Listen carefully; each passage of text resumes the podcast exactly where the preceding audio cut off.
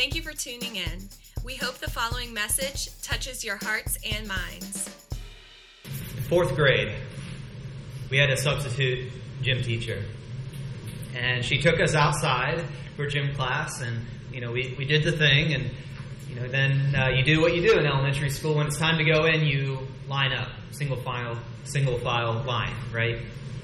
And so we're there in the parking lot, waiting to go inside, and I'm like in the middle of the line somewhere, and you just have to imagine little Cameron. Like, I am not typically the attention seeker. Like, I'm just minding my own business, probably like spacing out, looking at the sky or something.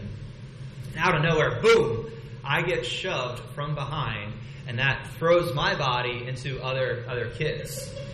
Okay? You know, we collect ourselves, a few moments go by. Next thing you know, this gym teacher is right up on me, and she's like, Why did you do that? And I was like, Oh, I got pushed from behind. And like, nope. She's like, No, I saw you. I saw you. You pushed those kids. You pushed those kids. And it was, there was no conversation there. She called me a liar, and she's like, back to the end of the line. And I remember just being like humiliated a little bit, like, like, what? What just happened? Like, like my voice was shut down. I, I couldn't defend myself. I just had to do what, what the substitute teacher had, you know, had me do. So I went went to the back of the line, and and yeah, this story is just just a drop in the bucket, where we we learn sometimes pretty early in life that life is weird, life is unfair. Sometimes you get pushed in the back. Sometimes you get sent to the back of the line. You'll be yelled at. Perhaps called a liar when you're speaking the truth. You feel humiliated. Yeah, sometimes you get sent to the back of the line. Life isn't fair. And as I've been hanging out with Hagar, the Hagar story from Genesis 16, what we looked at last week, and today, Genesis 21, I really feel for Hagar. Like we don't know a super ton about her. She certainly has some difficult experiences in her, her life. And so, yeah, last week we took a look at Genesis 16, the first part of her story. Now, today we, we get into the rest of her story. Uh, but just for some recap and background here, we have Abram and Sarai, God's chosen family.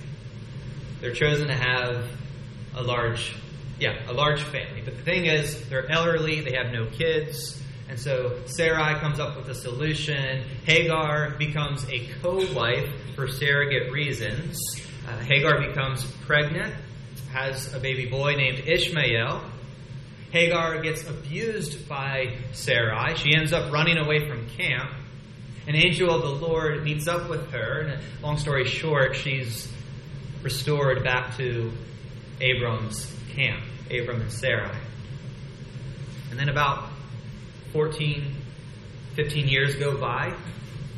There's a bunch of events that happen. Abram is now Abraham. Sarai is now Sarah. And again, there's other other cool stories that happen. Uh, but we pick up the story today in Genesis chapter 21. So if you wouldn't mind, just uh, hold out your hands. We're going to say a quick prayer. And uh, if you yeah, if you don't mind, repeat after me. Dear Jesus, may we receive what you want us to receive. Amen. Okay, thank you. In God's timing, as God said he would, God attended to Sarah. God attended Sarah. The grace of God arrives. God keeps his promises. God is a promise keeper. After years and years of waiting, 90 year old Sarah becomes pregnant and she gives birth to a son. And they name him Isaac, which means he laughs or simply laughter. Abram, excuse me, Abraham and Sarah, they have their own baby boy now, and it's wild. And Sarah says, God has brought me laughter, and everyone who hears about this will laugh with me. This is a wild story. 90 year old Sarah has an infant. Eight days later, they circumcise Isaac. This is the sign of, of the covenant. the covenant between Abraham and, and God. And then a couple years pass by. About two or three years pass by. Isaac is officially weaned. And what that means is that he made it. He survived infancy. In this really harsh world uh, where infant mortality was like really high, um, well, Isaac, he's, he's doing a good job. It's two, three years old. He doesn't need mom anymore. He can eat heartier food. And this is a time to celebrate. This is a really good time in this ancient culture. Their baby boy, it looks like he's going to make it. He's, he's off breast milk. Let's, let's rock and roll here. So Abraham throws this big party. Throws a big party. But the narrative doesn't stay happy for too long. As exciting as the promised child is, it's like the, the Bible just moves on so fast. All of a sudden, things get sour. At the party, half brother, and older brother Ishmael seems to be mocking Isaac. Now, scholars debate what type of mocking this was. Some think that it really wasn't like a super bad kind of mocking. It was amusement, laughing, just just joshing around, you know, messing around with with uh, with Isaac. Now, later on in the New Testament, the Apostle Paul he actually references this story, and he says that Ishmael was persecuting Isaac. But anyways, Sarah takes an offense to what she sees, and she's moved to action. And she says, Get rid of that slave woman and her son. For that woman's son will never share in the inheritance with my son Isaac. So Sarah is a co wife with Hagar, and we already know that's not the best situation. And now she's like, Hold the phone. What's on the table? It's inheritance, legacy. You see, Isaac is the promised child. Ishmael can go pound sand. In fact, it's time to just get rid of them. Let's dismiss them from the family, the camp, send them away, cast them out. There's not going to be a co heir. That's what Sarah is thinking. She goes to her, her husband, Abraham. How did Abraham handle this? Well, I think it broke his heart a little bit, if not a lot. It stressed him out. It was very distressing. Ishmael is his teenage son, maybe somewhere around 15 years old. I want to get rid of my, my boy? Like, like uh, your, your teenage son? Are you, are, really? Am I going to cast them out? Really? And then God gracefully brings an answer to Abraham. He speaks words of comfort. He, he literally says, Let it not be bad in your eyes. Let it not be bad in your eyes. The Christian Standard Bible puts it this way Do not be so distressed about the boy and your slave woman. Listen to whatever, to whatever Sarah tells you, because it is through Isaac that your offspring will be reckoned. Literally, your seed will be called, will be proclaimed through Isaac. Isaac is the branch that the Bible follows. But then God doesn't stop there. He says, I will make the son of the slave into a nation also, because he's your offspring. He's attached to you, Abraham. I'm going to bless. I'm going to bless Ishmael. So we'll just take a, a pause here. When when you are in a distressing situation, it is so okay to ask God for help, to ask God to speak, to give direction, guidance, to bring comfort and peace. Okay, Abraham was stressed out. We're not told that he offered up any prayers. God, grace, uh, with, with, grace, you know, stepped in and, and, spoke up. But for us, you know, let let it not be bad in my eyes, God. This is a, a stressed out situation, but dear Lord, God, please let the, like let this situation, this circumstance, not be bad in my eyes. Let me trust you, Lord. Perhaps my circumstance won't change, but maybe my perspective does. Ask God to speak, to speak up. So Abraham, he's he's grieving the thought about casting out his son Ishmael. But then God you know, as God promised Abraham would be a father of many, well, God is showing the strength of that promise. That even through Ishmael, many descendants are going to come. Ishmael, the other son, the son of the slave, guess what? He is going to be a nation. God doesn't say if Sarah is, is right or wrong in this, in this, but it looks like parting ways is, is going to happen. So then it says, early the next morning, early the next morning, showing diligence, care, love. Abraham gets a skin of water, a, a, a bladder of, of water, and some food. And he puts it on, on Hagar's shoulders. You know what? He, he sends them off. He sends them off. And it says that Hagar and Ishmael, they, they wandered through the wilderness, the desert of Beersheba. This isn't a picture of it, but I, look, I looked it up. Couldn't find a good picture to show, but this is this gets you close. This gets you in the ballpark. Okay. So let's just like speculate a little bit. Wandering through the desert, what would Hagar reflect on? Like, what would she be thinking about as she is leaving camp, the life that she knows? She's wandering away. Okay, so she might be thinking, oh, well, she's Egyptian. She grew up in Egypt. We don't know her story. We don't know how long she was there. Eventually, she became a slave. And then she was, quote unquote, forced into marriage. She became, you know, a, a co wife. She has a kid.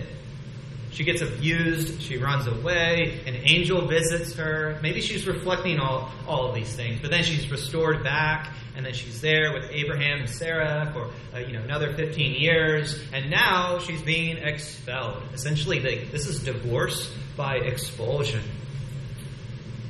I just think perhaps Hagar deserves to have a meltdown.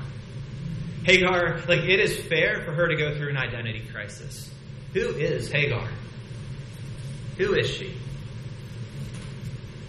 And as they wander through the desert, you know, a place where you don't want to run out of water, they run out of water. Right? Dehydration. She sees some bushes, perhaps bushes mean there's water nearby. She goes to the bushes, there's no water. She can't find it. And it gets to the point where they're dying. They're dying of thirst, dying of dehydration. Ishmael is, is in a bad way. She puts her boy under a bush, perhaps to protect him from the sun, just to, like, here's a comfortable spot as you die. And then Hagar, she's like, I, I can't handle this. Like, I, I cannot watch my son die. And so she moves about a bow shot away, it says. A bow shot away. What a, what a unique way to, to explain how far away she was. She does not want to see her, bo- her boy die. She can't handle it. What a, what, what a situation. Now, some of you know Jess and I have an amazing black lab named Nora. Nora is awesome. I love my dog. She's not our first dog. Uh, Jess and I had a dog named Tipper. He was he was a, a beagle mix. We only had him for a few years. Long story short, due to an accident, we had to put him down. And when we were at the animal hospital, you know, we gave the doctor gave Tipper the, the medicine to, to fall asleep.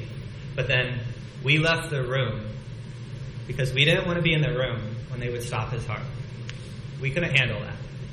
Now, a, a dog's death and, and losing a child, ocean's difference. Let me be clear, ocean's difference. But, but Hagar could not watch her son die.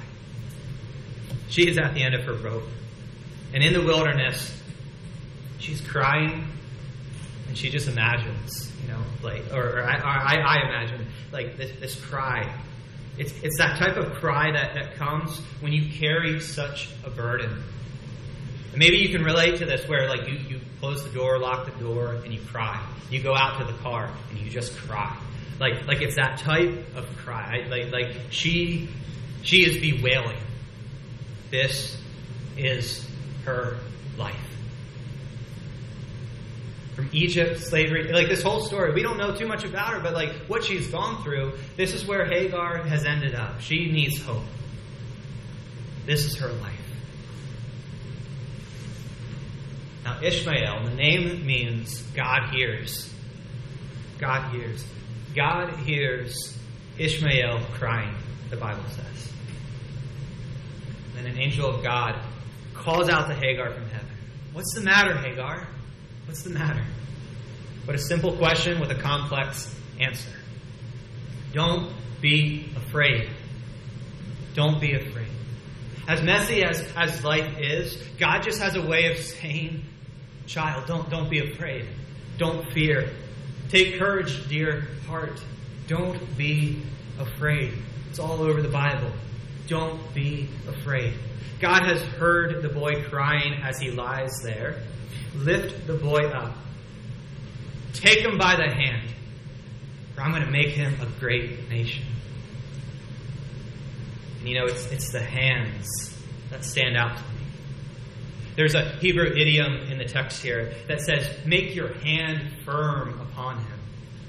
It is a Hebrew understanding of, of uh, or an expression, an idiom, of like lending support, giving encouragement, help, things like that.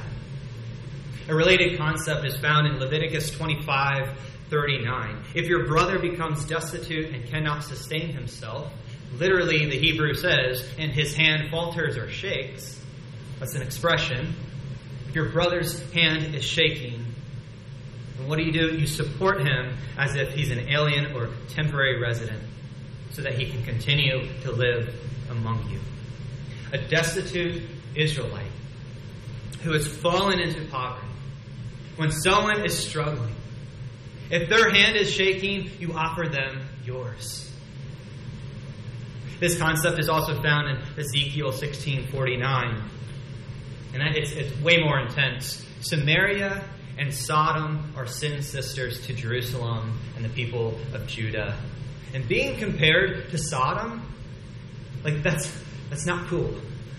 But that's what Ezekiel does. That Jerusalem failed to strengthen the hands of the poor and needy. They failed to strengthen the hands of the poor and needy. Hagar's hands placed Ishmael down to die. But it's like, get up, Hagar. Take Ishmael by the hand. You two have a future. Hagar, the Egyptian, the slave, the other woman, the co wife, shunned by the family. Well, guess what? In the mixture of all that she is as a person, she still gets to be mom. Hagar, take your boy by the hand, take care of him, keep being mom. I'm calling you to be a mother. Take care of your child. God keeps his promises here. And he needs Hagar. He's inviting Hagar to keep being mom. In verse 19, God opened her eyes and she saw a well of water. There it was. Was it a miracle or did she just not see it the first time? Not sure. She opened her eyes. She saw the well. And she fills up the water skins and she gives Ishmael a drink. Oh, how that, that, that water would feel on, on those parched lips, that, that dry, dusty throat. Ooh, it's so good. Water means life. Water means you're going to make it. And as I just kind of see this, this story here, you know, first comes the calling, then comes the rescue. First comes the calling, then comes the provisions. Know, there's there's this expression uh, in in ministry that God doesn't call the equipped; He equips the called. Hagar, I need you to take care of Ishmael. Take him by the hand. That's the calling. Her eyes were opened. Well, here's here's here's the provisions now. You guys, here's some water. So Hagar is called to continue to take care of Ishmael. Verse 20 says that God was with the boy as he grew up. Talk about provisions. God was with Ishmael. I think we, we read over that often. We don't think about God was with Ishmael. The grace of God showing up right there in Genesis 21. So Ishmael, he lives in the desert. He becomes an archer, we're told. And now, usually the, the father is in charge of coordinating, arranging, being involved with marriage business. Well, Hagar has to assume that responsibility. And so Hagar gets Ishmael a wife, the Bible says, a wife from Egypt. And just, you know, I'm kind of speculating here based on her relationship with Sarah. She's like, I'm your mother, okay? I'm going to get you a nice woman from Egypt. You're not going to mess around with these Mesopotamian women. Like, we're going to get you a lady from Egypt. Genesis 25 tells us that Ishmael and his wife, they have 12 sons. 12 sons. When Abraham died, Ishmael was there to bury his father. God promised Abraham that his offspring would be numerous. Because God keeps his promises, Ishmael, he had a large family. God keeps his promises. Now, the Bible doesn't follow the Ishmaelites, all right? It, it follows the descendants of, of Isaac, the miracle baby, the, the child of promise. Hagar and Ishmael, you know, they are outside uh, the, the chosen bloodline, but notice that, that God is still kind for them. God cares for them, He is gracious to them. God cares for outsiders, for the strangers, for the poor and needy. God continued, continued to be with Ishmael as he grew up. And yes, the, the Bible, it follows the line of Isaac. But someday, through this chosen line, a descendant of Isaac, Jesus of Nazareth, is going to have his hands stretched out on a Roman cross. Jesus is going to die for the sins of the whole world, making peace. Dying for the sins for the world, past, present, and future. Atonement will be made. His hands set us free. And this is good news of grace for, for all people. Jesus Jesus' work on the cross tears down the wall of hostility, meaning that Sarah's kids and Hagar's kids, they can receive the grace just as much as anybody else. Grace. Throughout the Old Testament, this, this grace was a mystery. Uh, and, and to frame it up, it's kind of like, okay, how is God going to work all of this out? But we know now in Jesus Christ, what God was up to when he picked Isaac to be the chosen branch, God's mystery has been revealed to the whole world. It's Jesus. Jesus. Now, Hagar's story can teach us many things, and perhaps one of the, the lessons is simply this life isn't fair. Did Hagar want to be a slave? Did she want to be a co wife for baby making purposes? Did she want to be abandoned by her husband? Did she want to find herself in a near death experience? Life isn't fair. Sometimes we get pushed in the back. Sometimes we do get sent to the back of the line. Life isn't fair, but guess what? Neither is grace. God offers the free gift of grace to us, everyone. We can choose hope because God God is here with this grace and he continues to speak in distressing times. He does say, "Church, dear church, do not be afraid." He is a rescuer. He is the one who calls. He is the one who provides. God hears us. God is with us. God is close to the brokenhearted. He saves those who are crushed in spirit. I say we can hope because our faith and because of our faith in Jesus. We are hard pressed on every side, but not crushed. Perplexed, but not in despair. Persecuted, but not abandoned. Struck down, but not destroyed. So, church, let us confess together. Let us confess our hope together. While life isn't fair, We may go through distressing times and identity, uh, identity crisis and meltdowns, and we may even have near death experiences. Life in this world may do to us what it did to Jesus trial and torture, mockery and murder. Life in this world may do to us what it did to Jesus. But what Jesus did in the world, He'll do to us. He'll save and make us alive. Life isn't fair, but neither is grace. For by His grace, we are saved through faith, not in our own doing. Grace is a free gift from God. Let's hope together. Let's sink deep in the grace of God. Let's tell the world about it. So many people are starved for grace.